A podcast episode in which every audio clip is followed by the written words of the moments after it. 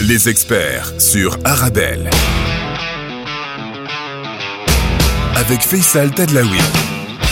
Bonjour et bienvenue dans votre émission sur Arabelle, comme tous les jours entre 17h et 18h, les experts Arabelle pour faire le lien entre la Belgique et le Maroc, et entre le Maroc et la Belgique, une émission qui est enregistrée à moitié à Bruxelles, à moitié à Casa, mais pas que, hein. si vous l'avez entendu, on était aussi à Dakhla il y a quelques jours. On va mieux se connaître, hein, mieux comprendre les opportunités qu'on peut avoir ensemble sur le plan business, sur le plan social, sur le plan culturel, sur le plan sportif, sur le plan politique, bref les Belges qui investissent au Maroc, les Marocains qui investissent en Belgique, la vie des Marocains en Belgique, la vie des Belges au Maroc, les experts arabes, c'est le Thalys entre Bruxelles et Casa, c'est le Borak entre Casa et Bruxelles. Vous pouvez réagir sur les réseaux sociaux, nous envoyer un mail, un message pour nous dire quels sont les sujets que vous avez envie de traiter, puis aussi réagir à toutes ces émissions. Et n'oubliez pas que dès demain, vous pouvez retrouver euh, cette émission en replay euh, sur toutes les bonnes plateformes de podcast. Ça sent bon l'huile d'olive et les épices dans le studio d'Arabelle ici à Bruxelles. Aujourd'hui, je reçois Mohamed Mshbel, qui est, allez, on va dire le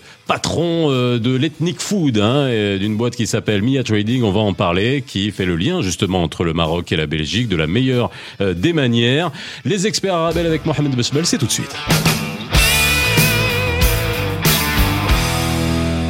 Bonjour et ravi de vous retrouver comme tous les jours sur Arabelle entre 17h et 18h dans les experts Arabelle et nous sommes aujourd'hui à Bruxelles pour enregistrer euh, cette émission puisque vous le savez, hein, si vous nous écoutez euh, depuis début octobre, depuis qu'on a commencé cette émission, on est à la fois à Casa, au Maroc et à la fois à Bruxelles. Et là, nous sommes à Bruxelles et je reçois Mohamed Meshbel, qui connaît bien les deux, hein, qui connaît bien aussi bien Bruxelles que, euh, que le Maroc. Alors peut-être pas Casa Autant Si, si, si, si, j'imagine, bien sûr. Mais ouais. Bonjour Faisal. Comment ça va Merci pour l'invitation. Euh, ça va, alhamdoulilah. Ouais, tout bien. Tout va bien. Merci beaucoup, merci. On m'a, on m'a, on m'a vraiment beaucoup parlé en bien de vous. Euh, c'est que des amis. Ceux qui t'ont parlé de bien ouais. en moi, c'est qu'ils sont payés. C'est pas possible autrement. payés. qui sont payés ou qu'ils ont des kilos en trop. on a dit, ouais, il faut bien le soigner, etc. Nani, nanana. Voilà. Dis donc, quelle attention, hein. Bah, c'est la vieillesse. Hein. Je suis Oh, la vieillesse. 53 ans d'immigration, 36 ans de business, donc euh, c'est la Alors vieillesse. si on additionne tout ça, ouais, ça fait ça beaucoup, fait ouais, mais bon, en valeur absolue. Ça mérite le respect quand même. Je suis pensionné aussi. Ça force le respect. Merci c'est Mohamed en tout cas hein, d'être avec nous, d'être avec, Avec nous grand aujourd'hui. Alors aujourd'hui dans les experts, le principe hein, c'est euh, de vous connaître pour ceux qui vous connaissent pas, que ce soit ici à Bruxelles et aussi euh, au- Maroc, et puis euh, parler business parce que vous êtes un businessman avant tout. Oui. on- si on Alors avant dire ça. tout, je sais pas, mais en tout cas c'est une grosse partie de votre vie. On va parler de social. Oui, ça, ça c'est la, la grosse partie, je crois, Voilà. c'est du social surtout. Et on va parler du Maroc aussi parce que C'est aussi. Et ouais. C'est ma terre natale, c'est exact. Voilà. Alors déjà, on va peut-être commencer par ça. Euh, L'oriental, c'est là où tout a commencé pour Mohamed. Ouais, Quand je dis tout a 1900. commencé, déjà la genèse, quoi. Vous êtes né là-bas. Je suis né à, à une, à une petite région qui s'appelle Kebdana, entre euh, Cap Dolo et Qarit Arkman. Mhm. Donc je suis un berbère d'origine. Euh, donc en 1956, tiens, 56. Ah tiens, ça, je connais cette Ah, date, moi. 56. Euh, et d'ailleurs, mon vrai nom, c'est Oui. Mohamed Khamis. Je suis né le jour de l'indépendance. Il paraît que le jour où ils ont tué mon, le mouton, ils m'ont appelé Mohamed Khamis. D'ailleurs, dans mon village, on m'appelle toujours Mohamed Khamis. Sauf que le jour où on a, on a mis ce nom-là sur la, euh, l'état civil, pas ils ont passé. dit non, non, c'est pas non, passé. pas On possible. va mettre Mohamed Sarer parce que j'avais déjà un frère qui s'appelle Mohamed, mon père qui s'appelle Mohamed, on a mis Mohamed Sarer. D'où Mshbal Mohamed c'est une belle anecdote, Ouais, ça. voilà. Non, c'est vrai, en plus, Ouais, c'est réel. Non, mais j'imagine. Dans mon village, c'est une dire anecdote Mshbal réelle. Mohamed Sarer, ils vont pas dire, mais si tu dire ramène-moi chez Mohamed Khamis, ils vont te ramener chez moi. voilà, je suis né là, j'ai j'ai fait mes études. En fait, euh, en fait, tu as, tu as dit une phrase au début, on peut se tutoyer. Ah, mais bien même, sûr, là. ça va être plus simple. Euh, tu as dit une phrase, est-ce que je connais Casa? En fait, moi, je suis un fils de militaire. Donc, Mhm. en 56, donc mon père était à l'armée, il était chef de camp de Mohamed Amzian, Allah yarhamoum jami'an. Donc, euh, l'armée, en 1956, il devait se déplacer d'une région à l'autre. Mhm. Donc, euh, de Nador, euh, Tawima, Tawima, Qsal Kbir, Qsal Kbir, euh, euh, Rabat, Rabat, Marrakech. Et on était les enfants d'un militaire, donc on était obligé de se déplacer chaque fois. Donc, on a fait un petit peu le tour du Maroc avant, euh, pendant les après juste 56, voilà. Euh, et en 1963, je crois 64, mon père a pris sa retraite, donc on s'est installé à Zayou. Donc j'ai fait mes études primaires là, une année à Fès, entre 69 et 70, Pour les, pour les Marocains, 70 pour 70. ça, ça, passe, on a compris. Pour ceux qui comprennent pas, bah, vous écoutez régulièrement l'émission, vous aurez, voilà, on dit 70, on dit 90, on dit tantôt, et puis voilà, de l'autre côté, on dit autre chose aussi. et alors, j'ai décidé mon père en 1970 de, de, partir à la Mecque en voiture. J'ai décidé d'accompagner mon père. Ma ah, stop, stop, stop, stop, stop. Voilà.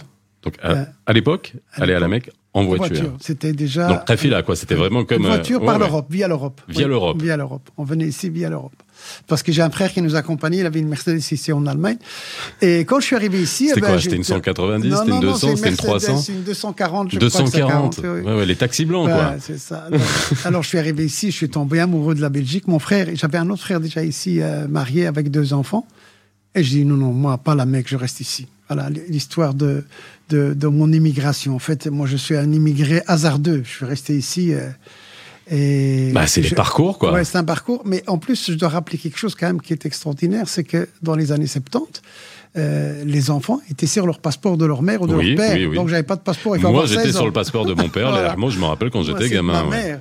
Donc, ma mère, quand elle est retournée de la Mecque et sont retournée au Maroc, j'étais obligé de retourner avec. Donc, il fallait, pour revenir, il fallait faire un passeport individuel.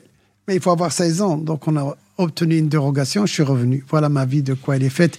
L'histoire de l'immigration, hasardeuse. Ma vie est pleine de hasard. Toute ma vie et hasard. Non mais c'est ça, qui est, non mais c'est ça aussi qui est intéressant quand on parle de différents parcours et c'est souvent aussi euh, quand on essaie de standardiser, de construire son avenir, quand on a des enfants, on veut les mettre sur des rails, puis on se rend compte que c'est les trajectoires et les parcours qui façonnent et mm. que on suit on suit la route. Mais 13 ans, quand on arrive à 13 ans, je veux dire bon, avoir 13 ans en 70, c'est pas avoir 13 ans aujourd'hui. Non, on était déjà un peu mûr quand même, hein, parce que je vivais déjà tout seul à 12 ans et demi, 13 ans à Fès. Euh, dans des petits cabanons, parce que je faisais une étude à Fès. Il faut, faut, savoir que dans les années 70, dans des villages, il n'y avait pas le secondaire. Il fallait dans des grandes villes comme Nador, comme Oujda, etc.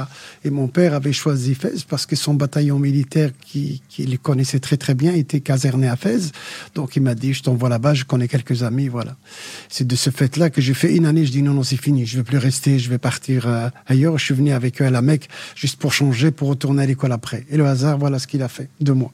Alors, la, suite du hasard. Après 13 ans pour arriver, ensuite, on, va parler de, de, de l'entreprise, hein, euh, du business, mais il y a quand même un grand laps de temps entre tout ça. Comment ça se passe entre justement l'arrivée, l'installation euh, en Belgique à un âge quand même qui est, qui est assez jeune, l'acclimatation? Je parle pas d'intégration, je parle d'acclimatation, parce que quand on arrive justement euh, à, à cet âge-là, et puis le parcours pour arriver à finalement devenir un entrepreneur et un businessman. Ben, il faut dire qu'en 1970, c'était euh, agréable à vivre ici. C'était un autre monde. Il y ah, avait ça pas plus maintenant Oui. Non, il n'y avait pas ce genre de, de mauvais regard, etc. L'immigré, c'est quelqu'un qui était aimé. Là où j'habitais avec mon frère, c'était... Bah, on, était au lendemain de 64, hein. donc ouais. six ans après la convention avec le Maroc. Donc, euh, oui, il y avait, on était, en fait, euh, l'émigré, c'était le type qui travaillait, qui respectait son travail, respectait son voisin et retourne. Hmm. C'est une autre génération. C'est la génération, la première génération, c'était pas tellement des gens indésirables. Puis au fur et à mesure, bon, bah, il fait ce qu'il fait. Hein. C'est la deuxième, voire la troisième génération qui a commencé à mal tourner pour des raisons XY. On va revenir sans doute, puisque mon deuxième, ma deuxième profession, je suis éducateur assistant social. Mais euh, dans les années 70, c'était agréable, c'était que ce soit les profs, etc. Donc moi, quand je suis arrivé ici euh, du Maroc, euh, j'avais fait une première année là-bas. Quand je suis arrivé, je me suis inscrit en sixième primaire ici. C'est un autre monde. Hein. C'est, au Maroc, on était déjà en équation de second degré, on était déjà dans des, des maths. Ici, ils étaient encore calcul mental, 13 plus 17, des trucs comme ça. Donc, ça fait combien ça ouais, 30. ok. Donc c'est des, des, calculs comme ça. Donc on était très fort. Et c'est de ce fait-là que quand j'ai terminé ma sixième primaire, c'est par pur hasard qu'on m'a on m'a dit euh, ne restez pas ici parce que c'était déjà Molenbeek à ce moment-là. Mhm. Il m'a envoyé au Louis Saint-Pierre. Il m'a dit allez terminer vos études là-bas. J'ai fait mes trois années là-bas et là je vais devenir interne. Je vais rentrer dans un pensionnat, je vais devenir interne. Et ma vie va basculer aussi, euh, donc interne comme étudiant. Donc, je suis devenu éducateur, euh, euh assistant social à, la fin de mes études. En fait, je suis retourné au Maroc en 1978. Donc, la, fibre sociale, elle était au démarrage, quoi Non, c'est ce, c'est au contact des gens. En fait, le pensionnat où j'étais, il y avait une partie de, la population, c'était des enfants à difficulté. Mhm. Des enfants, des parents divorcés ou des parents. Arlabia, c'était des, des, des, Belges surtout. Il y avait très peu, très peu de communautés marocaines à ce moment-là. Et c'était. Euh, et, on, voyait comment ces gens se comportaient avec ces, ces, enfants-là. Donc j'ai appris de là. À, à, être quelqu'un attentif à cette, à cette population. Et comme j'avais déjà 16, 17 ans, je, suis adulte, donc je, m'occupais, euh, comme on appelle maintenant, moniteur. Je prenais ses enfants, on partait trois jours quelque part, etc. Donc, euh, on est même parti dans, très loin d'ailleurs. On est parti en Égypte, on est parti en France, en Espagne. Donc, la fibre a commencé comme ça, la fibre euh, sociale. Je l'ai apprise au pensionnat. Parce qu'en fait, ce qu'on m'a donné, je l'ai redonné. Mhm. On, on s'est occupé aussi de moi. Et voilà. Euh, arrive à ce qui arriva, terminé mes études, je suis retourné au Maroc. J'ai pas aimé euh, le travail. En fait, je suis parti avec un diplôme de automation informatique. Donc, euh, ça c'était en quelle année En 78. 78. automatisation. J'étais présenté dans une usine de. J'avais deux ans. Hum. T'avais deux ans. J'avais deux ans. Euh, tu vois, appelle-moi à moi alors. ok, Bibi. Azizi. ok. Ahmed, c'est Mohamed. Ok. Je suis resté quelques mois, je suis revenu ici de nouveau. Voilà. J'ai fait. Et, et le hasard de nouveau. Au retour ici, le hasard, j'ai rencontré de nouveau mon ancien directeur au Home il, avait un problème avec euh, ce la communauté. Les, années 78-79, ça y est, la deuxième génération est arrivée. Donc on a beaucoup de problèmes avec des enfants, surtout des parents divorcés, etc. Et beaucoup de notre communauté berbère. Mhm. Et la chance que, que j'avais, que je parlais de Darija, je parle Tmazirt, ça mm -hmm. aussi. Euh, les gens de dimanche te diront, c'est quoi Tmazirt ici? Non, non, mais ça va. Je connais. Euh, il, comprend bien. Et alors là, le directeur, il m'a dit, écoute, j'ai des grands problèmes parce qu'en fait, le seul traducteur qu'on a ici, c'est un Tunisien. Euh, il comprend rien du tout à ces gens-là, ils n'ont pas le même langue. Viens avec moi, je vais te présenter un juge. Et j'ai été, et je suis tombé dans une affaire, ce que je vous dis est véridique. Hein. J'espère, mais je ne vais pas citer de nom parce que ça ne se fait pas. on vérifiera, on vérifiera. On a toute l'équipe de fact-checking qui est derrière la régie. Euh, je suis arrivé dans une affaire justement où un, où il y avait le traducteur tunisien, il comprenait rien du tout à la dame. Et le, juge, je ne vais pas dire son nom, une juge, une juge est en train de, euh, d'expliquer. Le Tunisien, il dit à, madame la juge, euh, mais elle ne me comprend pas, on n'a pas la même langue. Moi, j'arabe, elle parle berbère, etc. Alors, la juge pose la question au garçon, et toi, tu parles berbère, tu peux expliquer à ta mère Il dit oui. Alors, la juge dit, dis, à, à madame, euh, dis à ta maman que je suis très mécontent de toi, que tu as fait ceci, que tu as sorti le couteau au prof et tout le bazar. Et lui, le garçon, il traduit tout juste le contraire. Il dit, euh, elle a dit, elle est très contente de moi. Dans deux ah semaines, il va me faire sortir. Je serai bien et tout le bazar. Et la, pauvre dame, elle dit, merci madame, merci, merci madame. Elle dit comme ça. Et la, la, juge, elle dit quelque chose qui va pas. Elle redit la même chose. Il a pris un tournevis, il a, il a, il a crevé deux pneus de voiture à, un professeur. Il a pris un tournevis, il, a réparé les toilettes de l'école. Et l'autre, il dit, voilà, il est très content. Il est très content de moi, même mes professeurs sont contents, et la dame lui dit Merci madame, merci madame. Et puis moi, ça, ça, brouille. Je voulais intervenir, mais normalement, j'ai rien à voir. Le juge s'est retourné. Vous êtes qui? Ah, c'est mon directeur qui m'a présenté. Il dit, vous comprenez le berbère? J'ai dit oui. Alors, voulez-vous... Non, non, m'expliquez rien. J'ai tout entendu. Et j'explique à la dame, voilà ce qu'elle a dit. Et la dame, elle a pris le sac, elle a commencé à taper son fils. Et là, je lui dis, ah, maintenant, je suis certain qu'il a, compris. voilà l'histoire. Alors, il a dit, non, non, je garde voilà, ce si on devait résumer les biais culturels et pourquoi il faut se comprendre, parce que ça peut, voilà, la distorsion de l'information. Alors, donc... Euh, ce, tout, le réseau juge de la jeunesse, ça fait très vite euh, le réseau parce qu'au fait, il fallait faire des rapports sociaux pour des familles comme ça. Souvent, on envoie la police, on envoie des gens qui comprennent pas tellement cette communauté.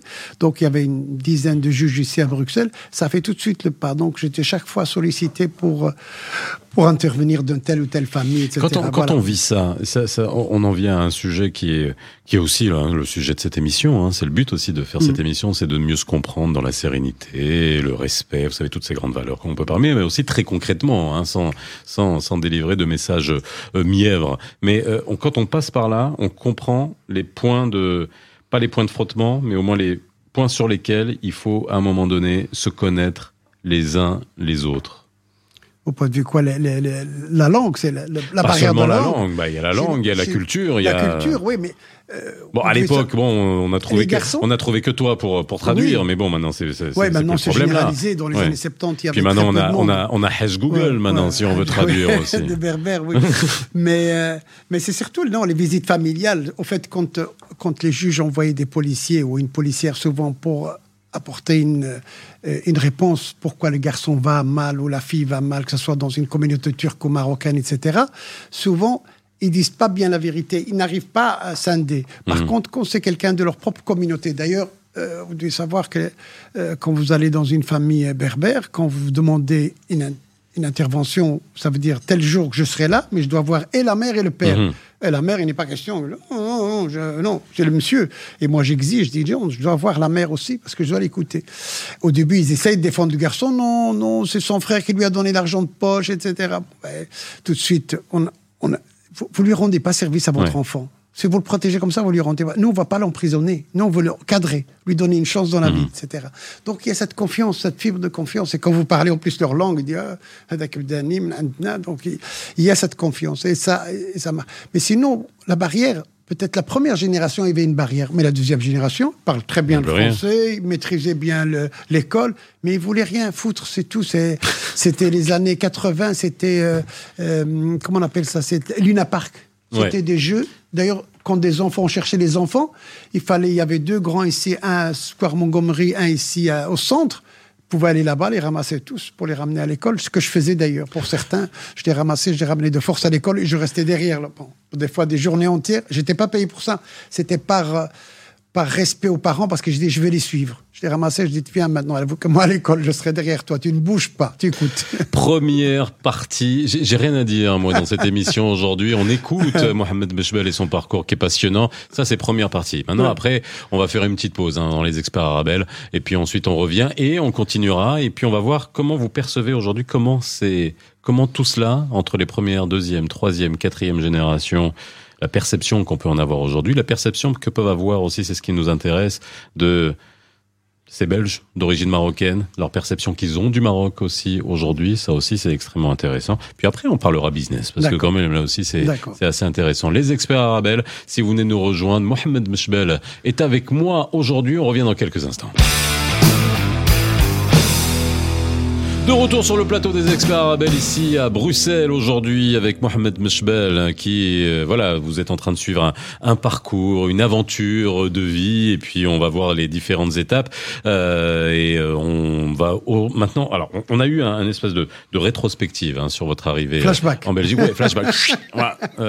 rapide et puis mais bon, intense, intense avec plein d'anecdotes et puis aussi surtout là, je vous ai entendu, hein, je t'ai entendu parler de la manière avec laquelle tu, définissais plus sans, sans détour comment tu percevais euh, voilà la première génération, la deuxième génération. Aujourd'hui, entre on va dire les années 70, les années 90, 2022, aujourd'hui, si tu devais euh, d'une manière aussi euh, synthétique et rapide voir l'évolution de de, de, bah voilà de ce que sont devenus les enfants des enfants des Marocains qui sont qui sont arrivés, tu, perçois ça comment? On est ici à Scarbet, on a quelques encablures de, de, de Molenbeek. Maintenant, la troisième et la quatrième génération, on n'a rien à dire. Hein. C'est vraiment le top du top. Hein. On a des avocats. Mon médecin, c'est un Marocain tout cas belgo-marocain. Mes avocats, c'est des belgo-marocains. Mon psychiatre, mon dingologue, c'est un belgo-marocain. Donc maintenant, on a que. Bah, on a eu un chef de gouvernement au Maroc qui était psychiatre. Hein. Ah Après, bon. Bah, c'est pas. Non, non, non bah, si, quand même, quand même, quand même, ouais. Euh, je les appelle les dingologues. Non, maintenant, c'est vraiment. Dingologue, merci, c'est sympa. Non, maintenant, c'est vraiment une. Euh, au fait, l'arbre, euh, il a donné plusieurs branches. C'est la troisième et quatrième génération, c'est vraiment c'est extraordinaire. Il y a énormément de jeunes actuellement, mais des, je dirais de hauts cadres. Au niveau politique, au niveau euh, social, au niveau profession libérale, etc. On a vraiment, on voit que ça maintenant. C'est des gens qui, qui, maîtrisent bien la, la, vie en Belgique. Donc c'est pas comme cette deuxième génération qui est entre les parents illettrés et, et l'école qui, qui, leur demandait beaucoup. Mais maintenant, euh, ces enfants-là, en tout cas la troisième, quatrième génération, ils ont donné un autre, euh, des, des, autres euh, graines, au fait. On a une très bonne graine actuellement, on n'a rien à redire. on, on va, parler des graines, hein, parce que ça, c'est ton métier, ça aussi. Oui. Avec l'obiol, l'obiol, la mousse, la voilà. Non, non, il y a, y a, oh, je suis très content. En fait, je fais partie d'une association des étudiants ici arabo-musulmans, majeure partie des Marocains ici à l'ULB. Chaque année, je me dis, est-ce que c'est moi qui vieillis ou est-ce que chaque année on voit ces petits bouts de choux maintenant, soit les foulardés ou non foulardés, des gamines de 21, 22 ans, ils me disent, je suis en cinquième année médecine, sixième année médecine, donc c'est incroyable, c'est vraiment ça, ça pile de partout et, et, et ça, et ça c'est une fierté. Et si on maintenant on saute à la partie sociale de nouveau, parce que vers le foot de nouveau, on voit vraiment tous ces jeunes qui cadrent, qui encadrent ces jeunes de nouveau.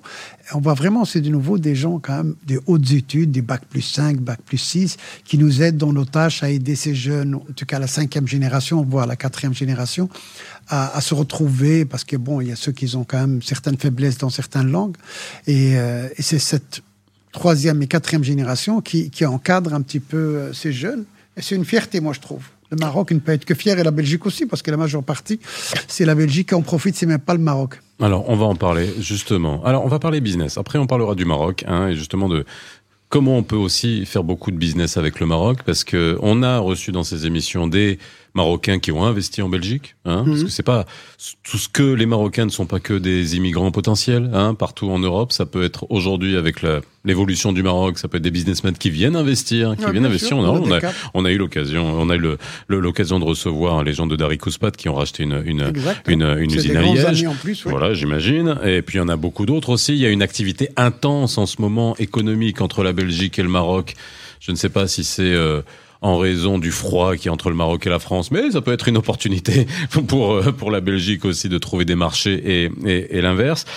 Niveau business, comment c'est arrivé hein? Alors voilà, euh, déjà à quel âge? Et puis ça nous permettra de parler aussi du, de l'entrepreneuriat euh, issu de la diversité ou des, des, mhm. des Marocains ou des, des Belges d'origine marocaine ici. Comment c'est arrivé de monter ce business et d'avoir cette idée, ce positionnement, je le dis encore, euh, d'ethnic food, parce que c'est ça le segment, hein, mm. de, euh, mais finalement, de, de, répondre à un besoin.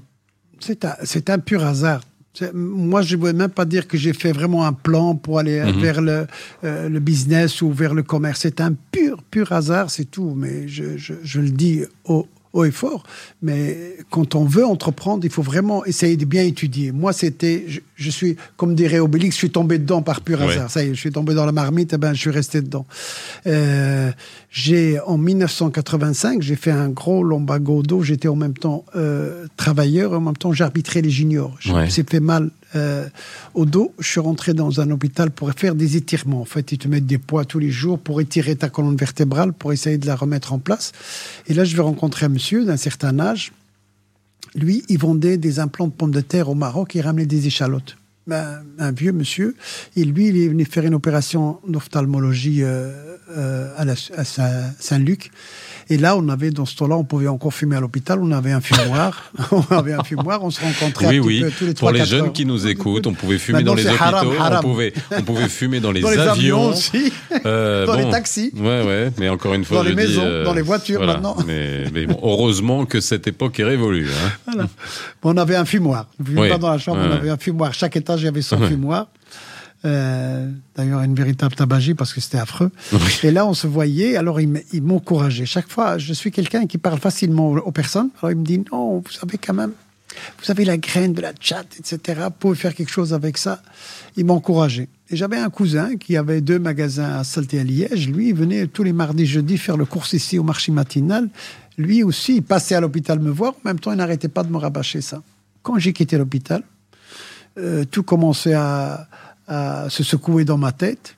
J'étais voir mon directeur, euh, le secrétaire général de, de l'Office protection de la jeunesse. J'ai dit, je vais prendre deux ans de congé sans solde. Et c'est comme ça que ça a commencé. J'ai pris deux ans de congé sans solde. On a cherché un entrepôt, on a apporté des fruits et légumes. Une fois ça va, une fois ça va pas. On a même apporté du Maroc, j'ai bien ramassé, mhm. euh, j'ai appris des choses. Bon. et puis, euh, deux ans est passé, et puis j'ai pris encore deux ans, et puis je dis à madame, si vous voulez, au début c'était juste un, l'adrénaline. Ouais. C'était juste, je veux voir c'est quoi, acheter une Mercedes ou peut-être une maison et puis j'arrête. Et puis voilà. Et puis Ça fait deux fois qu'on cite Ouais, cette marque. C'est emblématique pour nous. C'était les Berbères du Nord, c'était Mercedes. Non, non, mais c'est tout le monde. J'étais une Mercedes. Et puis, euh, je disais à madame, non, je te jure, j'arrive à 5 millions francs belges, j'arrête, c'est tout. Ça, C'était 5 millions, ça fait, Ça fait quoi en 125, euros, ça? 125 000 euros. Ouais. Mais 5 millions dans les années 86, c'est beaucoup. Et puis, non, j'ai pris, euh, j'ai pris goût, l'adrénaline, et puis euh, ça a continué. En fait, comme je t'ai dit, je suis tombé dedans et je, et je suis resté.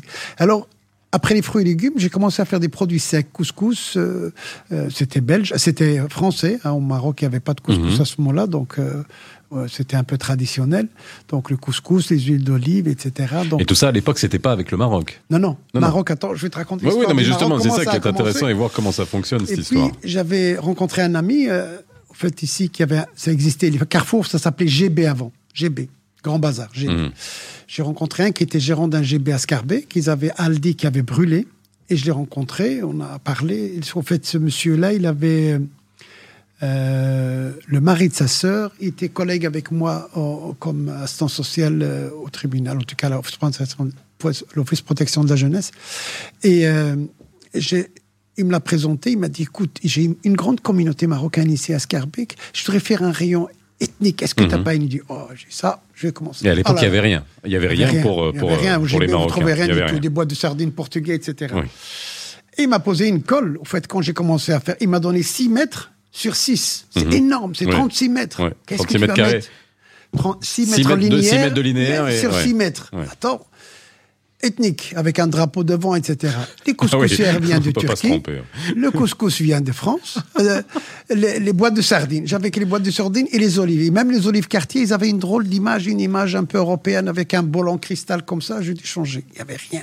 Rien, rien, rien. Et Mazar, ça vient d'ici, euh, aux fleurs d'oranger, etc.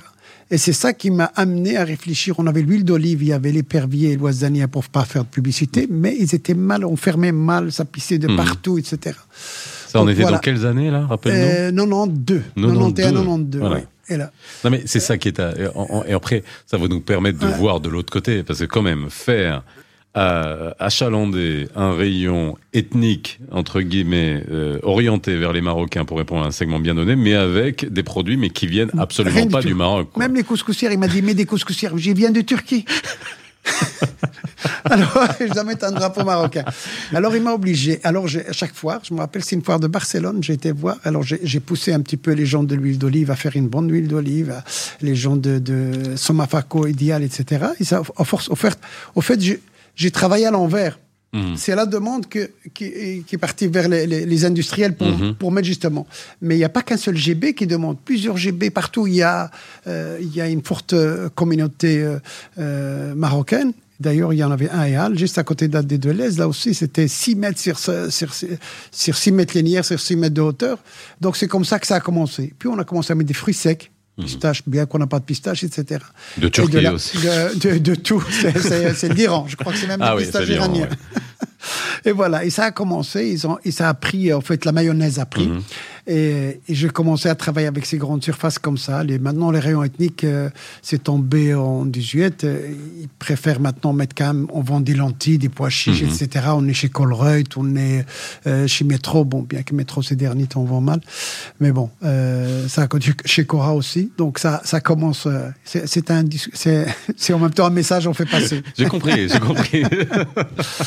Et voilà. Et donc, euh, Et, et ce, et ce segment-là, là, vraiment, pour parler de business, ça, ça fonctionne bien. C'est-à-dire, a un moment donné, euh, c'est aujourd'hui encore à la quatrième génération. C'est ça qui est intéressant. Lorsqu'on arrive à une génération comme ça, est-ce que ces produits-là, qui viennent maintenant du Maroc, parce que Ouais, tu vas nous dire non. comment ça vient du Maroc, Ouais. un, comment le Maroc a évolué d'un point de vue industriel, d'un point de vue manufacture de produits, pour pouvoir répondre aux besoins des consommateurs européens, des consommateurs belges, même s'ils sont euh, euh, d'origine marocaine. Est-ce que là, ça aussi, ça change? On est en train de changer en termes de Bah, positionnement, de sûr. conception de produits, c'est plus les mêmes. Là. Bien sûr, attends, il y a une chose que j'ai oublié de dire, parce que dans les années 80, fin 80, début 90, euh, quand on partait d'ici, en tout cas les gens qui revoyageaient, qui faisaient le, le- Mhm. le- le chemin à l'envers, ils repartaient avec des 25 kilos de couscous, du sucre aussi. Oui, oui, ils partaient vers le Maroc avec du couscous. Même du thé. On était, on était très connus. Même le thé, on le prenait d'ici. Il y avait un thé mais qui ne convenait pas tellement à notre communauté. Donc il y a tas de choses qui partaient d'ici vers de l'autre côté. Maintenant, c'est l'inverse. Maintenant, le couscous, c'est de l'autre côté, Mhm. le thé, c'est de l'autre côté, etc. Donc, il y a beaucoup de choses qui... euh, J'ai oublié, en 1998, je vais rencontrer M. Dari, parce que tu l'as eu, le Walid, le Walid, donc euh, M. Khalid. On avait fait une foire ici, il m'a ramené quelques kilos dans main, mais un couscous, mais vraiment superbe, de, de l'or. Et je, vais raconter l'anecdote de... de C'est Khalil Sedari Kouspat, hein, pour Euh, ceux qui nous suivent. hein, Dari. suivez, suivez, suivez hein, l'aventure. Et, euh, et j'ai dit, vous savez que je, je suis embêté, je mets, je mets euh, le, le couscous dans les rayons ethniques et j'ai pas de couscous marocain. Tout le monde me dit, est-ce que j'ai avec le Et c'est comme ça que ça a commencé Dari sur l'Europe. Actuellement, il est leader sur l'Europe. Euh, il y a la première étincelle de Dari, c'est moi. Le premier qui a, qui a importé, qui a mis dans des rayons, qui a fait connaître un petit peu ce couscous. Mais il mérite parce que c'est vraiment actuellement, c'est le leader sur le monde. Il est en qualité, il est très très bien. Voilà, ça c'est une. Mais maintenant, c'est vrai que beaucoup de produits viennent, viennent de l'autre côté. Dari, en, en parlant de Dari, d'ailleurs, il a acheté maintenant l'usine. L'usine euh, Du côté de Liège, De oui. Liège. Ça, c'est une préparation Mhm. future. Vous savez qu'on a actuellement des accords agricoles. C'est moi qui, c'est pas moi qui dois en parler. Il faut ramener les politiciens. Actuellement, il y a des accords agricoles entre l'Europe et le, le Maroc. C'est pas notre avantage d'ailleurs. Mais demain, si ça tombe, cet l'avantage du accord, Maroc. C'est pas l'avantage du Maroc, Mm. non, non, c'est pas l'avantage. Il perd beaucoup parce que la pêche, etc. Mais bon, Euh, mais demain, s'ils arrêtent cette, euh, cet accord, on doit payer des droits agricoles, etc. Donc Dari, en fait, il a pris une avance d'installer déjà une usine que demain, si cet accord tombe à l'eau, on a déjà du couscous européen. En quelque déjà, sorte pour un approvisionnement déjà en blé, ça va être. euh, le blé est européen, la soupe est européenne, la- et le, le- le savoir-faire, il l'a. Donc l'usine, il existe. Demain, on peut produire les pâtes, le couscous, etc. Voilà pourquoi il y a, il y a des investissements qui se font ici. Parce que quand même, l'Europe reste euh, euh, l'état de consommation et de gaspillage. Il y a beaucoup de, de gaspillage aussi. Donc euh, il y a beaucoup de, de- de produits qui viennent d'Afrique vers ici parce que bon, la main-d'œuvre coûte trop cher en Belgique pour produire, donc on produit ailleurs. Pour l'instant, le Maroc, quand même, dans l'huile d'olive, les olives, euh, couscous d'Ari actuellement, je crois qu'on n'est pas loin de, euh, de 7000, 8000 tonnes actuellement de, de couscous sur, sur, euh, sur Ah, l'Europe. toi, au niveau de MIA Trading, c'est quoi? C'est seulement de l'import et de la distribution ou il y a aussi de la transformation? Non, on fait que de l'import et, le- et et la distribution, c'est tout. Et est-ce qu'il y a euh, réflexion en amont avec les industriels pour pouvoir adapter des produits au marché, au marché local? Non. Ou alors c'est importé comme non, tel non, parce qu'en fait, c'est- un métier. La transformation, la production, c'est un métier. Si on sort, on quitte la zone de distribution, donc il faut aller pour la production. C'est pas notre but. C'est vrai qu'on Mhm. fait nos propres marques, nos voilà. marques propres, c'est vrai, mais on reste quand même, on laisse les, les professionnels travailler dessus, que ce soit le- les huiles, que ce soit les, les salamis, etc. Des professionnels qui sont ça, nous, on peut pas s'attaquer. Nous, on fait que acheter, contrôler la qualité et envoyer. Donc c'est la seule chose qu'on fait. On travaille avec beaucoup de monde. Même le thé actuellement, parce qu'ils avaient parlé là tout à l'heure de l'huile. Euh, mais je suis plus connu ici sur le thé que sur, euh, sur de l'huile, le thé Borza. Donc on a quand même, avant d'acheter un kilo de thé, quand la récolte le permet. Parce que c'est un truc naturel. Tu comme achètes les où le thé Je l'achète en Chine en Chine en Chine, mais le- le- la récolte quand elle se fait, donc on fait d'ailleurs le thé, euh, notre thé, c'est pas pour faire de la publicité, donc ici le thé en tout cas qui est vendu en Europe, c'est du thé de printemps, ce qu'on Mhm. appelle les bourgeons de printemps. Donc euh, il est envoyé avant, un mois avant, il est testé, il est vérifié avant de donner notre accord. Il y a toute une série de process qu'on fait avant de donner notre accord. Donc euh, euh, et les autres produits, la même chose on fait. On fait confiance beaucoup avec les, les- les- les sociétés avec qui on travaille parce que quand on a décidé quelque chose d'une qualité, on le fait, on le suit.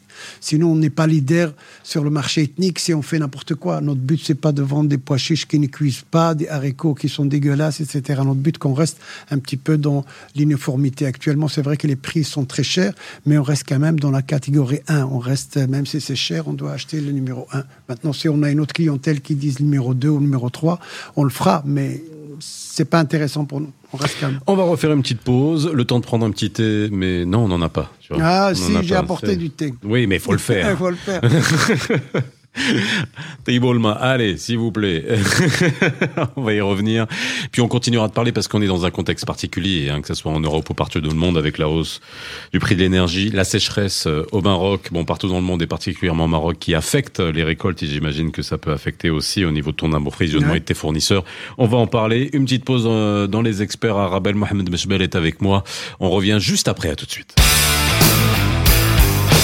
Les experts sur Arabelle. Ils n'ont pas d'honnêteté, hein, je vous dis la vérité. Oui, oui. De retour, de retour sur le plateau des experts. Si vous entendez parler Mohamed Meshbel pendant les pauses, après les pauses, pendant, avant les pauses, voilà, vous, avez compris, vous comprenez euh, qui est le personnage. Merci si Mohamed en tout cas d'être avec nous, si vous venez de nous rejoindre. Le parcours de Mohamed Meshbel, euh, qui est Monsieur Ethnic Food. Bon, c'est comme ça qu'on te, qu'on te définit quand on te cherche, quand, quand, on fait une recherche sur sur Hash Google. Mais moi, je vois que c'est beaucoup plus que ça. Hein, finalement, ça c'est, ça définit juste une petite partie de toi, mais tu nous parles vraiment de ton, de, de la manière avec avec le social a aussi joué, beaucoup de rôle. On, va en parler, hein, même s'il nous reste 15 minutes. Mais euh, déjà, euh, alors on, continue à parler de, l'activité. On est dans un contexte qui est très particulier, avec euh, la guerre Ukraine-Russie, avec la sécheresse, et puis plus particulièrement au, Maroc. Toi, dans ton approvisionnement, notamment sur les olives, etc., ça, ça affecte, d'un point de vue business, les coûts le coût de l'énergie ici, c'est on peut s'attendre à sur des produits par exemple que tu distribues, il y ait une, une hausse de une hausse de prix euh, significative? Oui, je trouve que maintenant les olives vont devenir un produit de luxe et les huiles d'olive aussi vont devenir un produit de luxe parce qu'au fait on ah bah c'est déjà devenu très cher. Hein, très, cher très cher parce qu'au fait euh, l'olive, en tout cas l'olivier, elle a donné assez assez bien d'olive, mais il n'y a pas eu assez d'eau. Donc l'olivier qui donnait par exemple 80 kilos, il a mhm. donné peut-être la moitié ou peut-être même pas. Euh, et en qualité, ça n'affecte pas la qualité. Oui, parce que bon, peut-être au point de vue d'huile, oui, mais les olives, ils sont très petites, donc euh, en plus cher. Non, non, ça va devenir un produit de luxe, les huiles d'olive et les olives. Il n'y a pas que ça, tous les autres euh, produits aussi, hein, les pois chiches euh, actuellement. vous devez savoir que les plus grands consommateurs en pois chiches, c'était l'Inde. L'Inde, ils font une sorte de galette avec mhm. ça. Euh, avant, bon, ils, mangeaient plus de riz que de cigarettes. Maintenant, tout le monde peut se permettre. L'Inde est devenu aussi un pays euh, émergent. Donc, euh, ils consomment énormément de ce pois chiche. Donc, il y en a de moins en moins. Donc, il y a plus de demandes que d'offres. Donc, c'est une catastrophe. Le thé, pour parler du thé, cette année-ci en Chine, il y a vraiment une sécheresse terrible. Ça veut dire, en fait, c'est le thé que les pays d'Afrique, ils achètent. C'est le thé de, l'été, les, les, mmh. feuilles de l'été. Celles-là, ils sont brûlés. Ils étaient brûlés cette année-ci. Donc, l'offre et la demande de nouveau, donc ça va augmenter le thé. Euh, et la guerre, elle a beau Et le reste, ce qui, oui, la guerre, a augmenté, ah ben, c'est la guerre. Donc, moi, je mettrais la sécheresse au premier C'est comme en France, la, moutarde. La moutarde qui a augmenté à cause de la guerre. voilà. Ou les œufs. Les œufs, ils ont, les œufs, ils ont augmenté à cause de la guerre. C'est parce que les poules, les poules restent devant les informations, ça les stresse. Elles, voilà.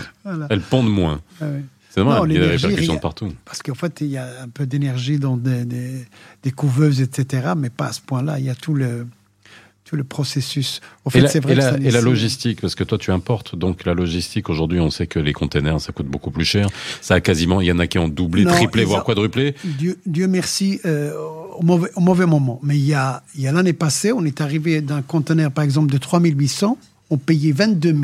Et en plus, aux enchères. juste pour que les gens qui nous écoutent comprennent dans ton jargon de 3800 quoi Dollars. 3800 dollars, ok. 38 000 dirhams, plus ou moins. Et jusqu'à 22 000 dollars mais aux, enchères, parce qu'il y avait moins. Ça, c'était suite au Covid. Il y avait un problème avec le Covid, donc il y avait moins de conteneurs qui sont retournés au, aux destinataires. Donc, il y avait très peu de conteneurs. Donc, tout ce qui venait de l'Asie, il y avait un gros problème. Maintenant, c'est stabilisé. Donc, on est revenu à. on est revenu à la normale, d'un point de vue logistique.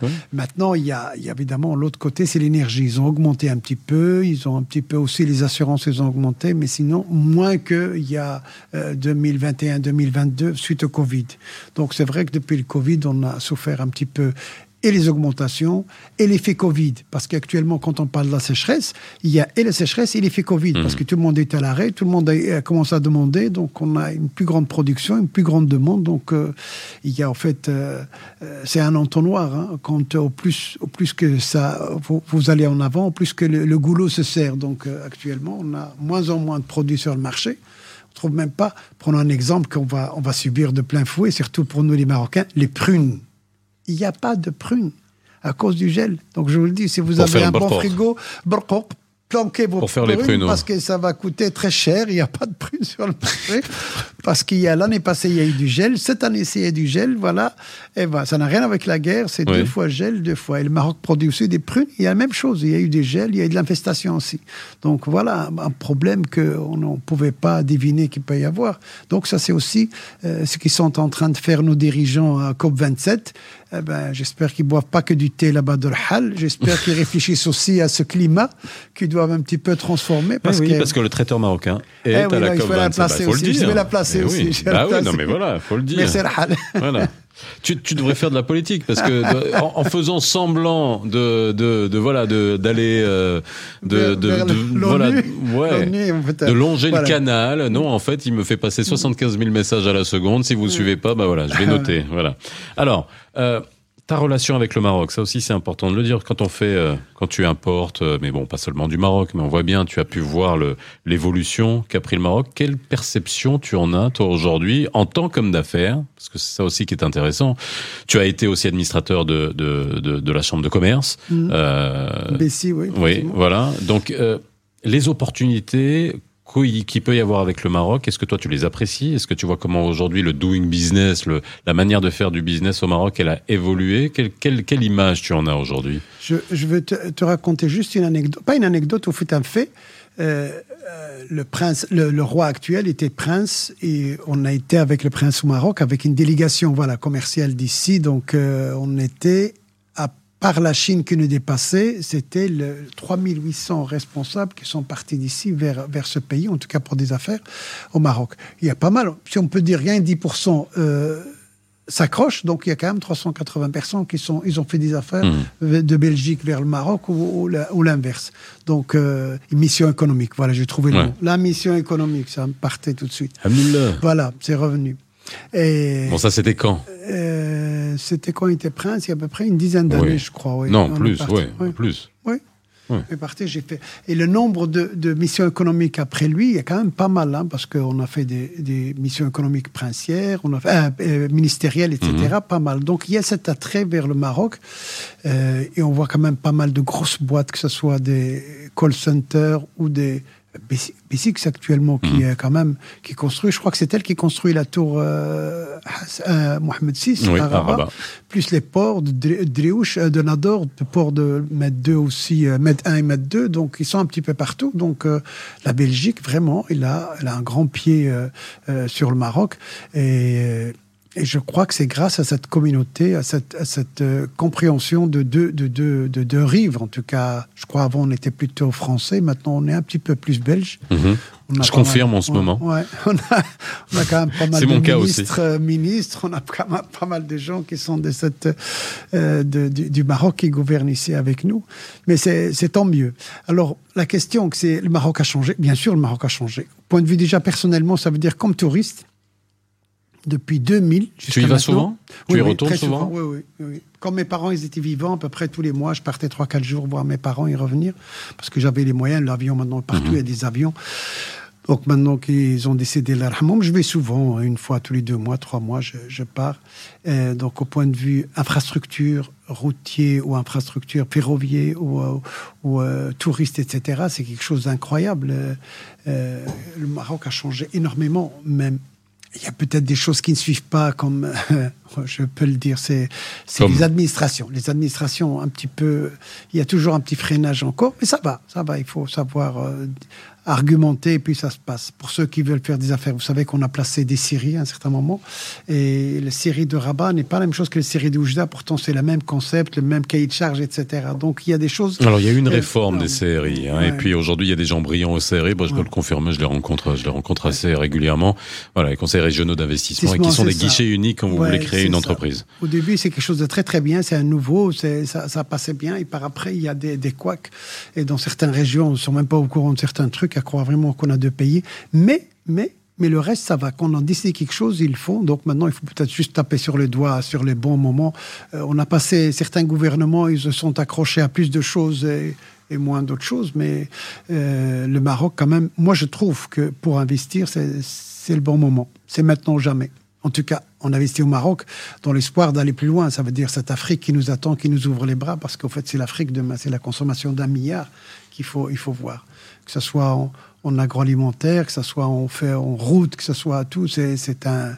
Tu vois l'opportunité justement à partir d'ici, Bruxelles, capitale de l'Europe, le Maroc qui se positionne comme le hub vers l'Afrique avec justement cette et puis toute cette, euh, faut le dire, hein, cette aura qu'a le Maroc sur le continent africain à quelques pays près, mais en tout cas qui a une, une image euh, extrêmement bonne sur tous les pays africains, c'est euh, aussi cette euh, opportunité que certains doivent saisir. Et aussi, tu dois rajouter la sécurité. Les gens ici, les Européens, cherchent la sécurité, que hmm. ce soit au niveau financier, au niveau routier, etc. Cette sécurité, le Maroc, il l'a, en tout cas pas, beaucoup de pays africains ils peuvent estimer la même chose. Même moi, j'ai voyagé en Égypte euh, avec euh, dans des bateaux. Il y a des mitraillettes à gauche à droite. Mhm. Les policiers nous accompagnent. Le Maroc, il n'a pas besoin de ça. Il y a une sécurité quand même totale.